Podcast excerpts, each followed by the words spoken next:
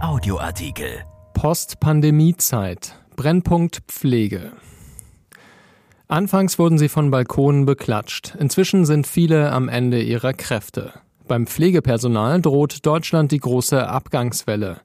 Viele wollen den Beruf laut einer Umfrage aufgeben. In NRW zeichnet sich das nach einem Jahr Pandemie noch nicht ab. Von Julia Radke.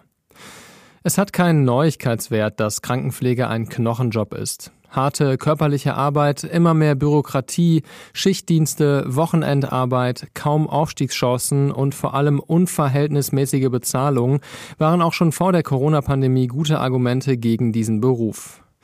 Die mangelnde Anerkennung für die Arbeit in einer der wichtigsten Branchen des Sozialstaates hatte sich zumindest kurzzeitig geändert in eine regelrechte Euphorie des vom Balkon applaudierenden Volkes, das den Alltagshelden dankte. Von der zweiten und dritten Infektionswelle weit entfernt wurden schon damals die Forderungen laut, die Berufsgruppe statt mit Beifall lieber mit besseren Arbeitsbedingungen zu belohnen. Doch abseits einer einmaligen Corona-Prämie von höchstens 1500 Euro pro Person hat sich seither nicht viel getan. Das ist das Ergebnis einer Umfrage des Deutschen Berufsverbands für Pflegeberufe. Ein Drittel aller Befragten denkt demnach regelmäßig über einen Ausstieg aus dem Pflegeberuf nach. Unter den 3500 Teilnehmern waren vor allem Krankenhausmitarbeiter. Insgesamt gab jeder Dritte an, auf einer Covid- oder Intensivstation zu arbeiten. Es sind die Brennpunkte der Republik, die es seit mehr als einem Jahr dringend gilt, gering zu halten. Die Auslastung der Intensivstationen in deutschen Kliniken ist zum Frühindikator für die Corona-Lage geworden, auch aus Ehrfurcht gegenüber der damals so dramatischen Situation im italienischen Bergamo. Das Gesundheitssystem hierzulande mag im internationalen Vergleich glänzen. Ein Blick in den Alltag des Personals zeigt, die Menschen arbeiten vielerorts körperlich und psychisch an der Belastungsgrenze. Während in der ersten Welle laut DBFK-Umfrage die fehlende Schutzausrüstung große Sorgen bereitete, ist es in der zweiten und dritten Welle immer noch die Angst vor einer Ansteckung während der Arbeit und der permanente Personalmangel, den jeder zweite Befragte in noch stärkerem Ausmaß befürchtet, wenn die Pandemie vorbei ist. Unter dem Punkt Personal am häufigsten genannte Argumente waren genereller Mangel, unzureichende Qualifikation, vermehrter Ausfall durch Infektionen und das hohe Durchschnittsalter der Kollegen und Kolleginnen. Tatsächlich werden innerhalb der nächsten zwölf Jahre 500.000 Pflegefachkräfte das Rentenalter erreichen und ganz planmäßig ausscheiden.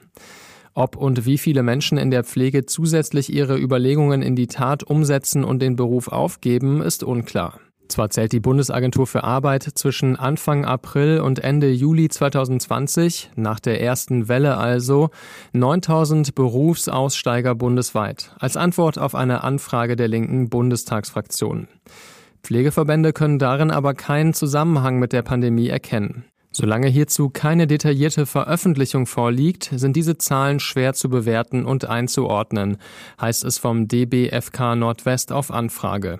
Die Datenlage in dem Bereich sei dürftig, wie oftmals im Bereich Pflege.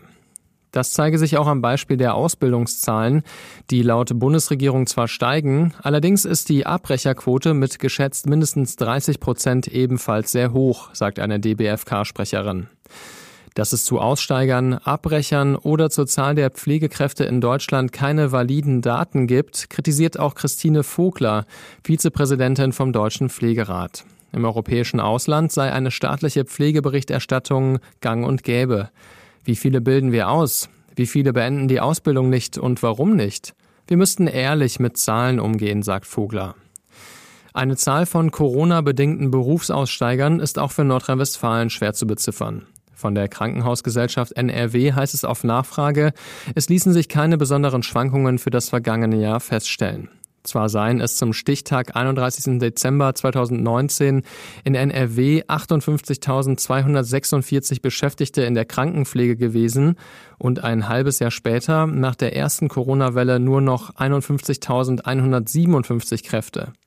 Ein prozentualer Verlust insgesamt lasse sich derzeit aber nicht eindeutig feststellen. Die Statistik erfasst lediglich den Status der Beschäftigung.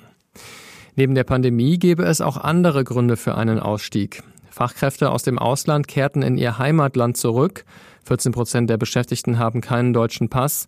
Auch der Trend der Frühverrentung in der Pflege setze sich fort. Die Frage des DBFK an die Pflegekräfte lautete, wie oft haben Sie im Laufe der letzten zwölf Monate daran gedacht, Ihren Pflegeberuf aufzugeben? Ein Drittel bejahte dies zwar, 67,9 Prozent aber antworteten mit nie. Offen bleibt die Frage, was nach Ende der Pandemie passiert. Gibt es bis dahin endlich die lang erwartete und gerade stockende Pflegereform? Finden Menschen in anderen Branchen überhaupt schnell bessere Arbeit, wo die Folgen der Krisen erst dann durchschlagen? Oder bleiben nicht letztlich doch viele Pflegekräfte bei ihrem Beruf oder ihrer Berufung? Laut DBFK gab es schon 2009 und 2019 Umfragen mit ähnlich besorgniserregenden Werten. Die Gedanken müssen also nicht einmal zwingend mit der Pandemie zusammenhängen. Die ganz große Austrittswelle folgte nicht. Was wir hören und wahrnehmen, sind wachsende Unzufriedenheit und steigender Frust, weil sich so gar nichts ändert an ihren Arbeitsbedingungen und den verbalen Beifallsbekundungen nichts folgte, sagt eine DBFK-Sprecherin. Aber man könne dies nicht mit Zahlen verifizieren. Vielleicht noch nicht. Dieser Artikel ist erschienen in der Rheinischen Post am 30. März und bei RP Online. RP Audioartikel. Ein Angebot von RP Plus.